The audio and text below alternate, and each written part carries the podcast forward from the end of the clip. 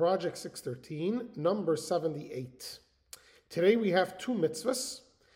A positive mitzvah, uh, sorry, first negative mitzvah number 356. This is the same mitzvah we studied yesterday that if a person gets divorced and uh, she remarries um, and then either divorces her second husband or her second husband passes away and she's widowed, she is forbidden to return to her first husband.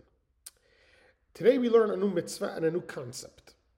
This is positive mitzvah number 216. Some of you may be familiar with this concept, but um, there are many details and many things that uh, um, information out there is a little different than, than the truth.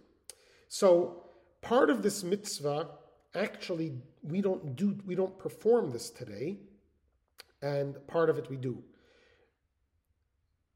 This mitzvah is very rare, and it applies to the following scenario. If a person is, gets married and, God forbid, passes away, and they have no children. Now, no children means they don't have children from this wife, and they don't have children from a previous wife.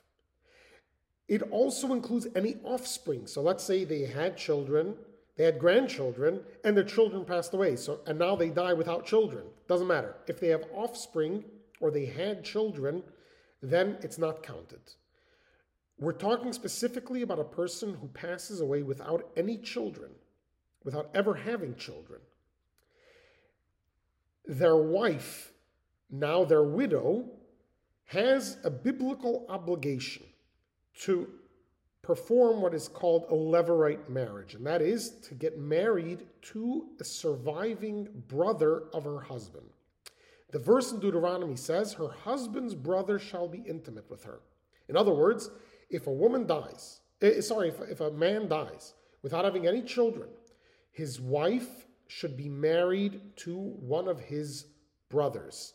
Now, there is a way to bypass this in case either one of them doesn't want this marriage. But the reason for this marriage, for this Levirate marriage, that's called lever yibum, yibum in Hebrew, is that the Torah wants to make sure that the deceased's name, in other words, the name of the brother or the husband that passed away, will not be obliterated from Israel, that they'll have some continuation. So if the if the brother marries the wife, um, the, the brother's wife, in order to perpetuate the name of the brother, then this brother's name will still have some sort of continuation. And in the future, we'll learn what happens if either one of them doesn't want this levirate marriage. But today's mitzvah, positive mitzvah number 216, is that the um, if a brother passes away without children, she should, his widow should marry his brother. Now, today, in, that we don't have the Sanhedrin, we don't have a temple, today this is not practiced. Um, and what is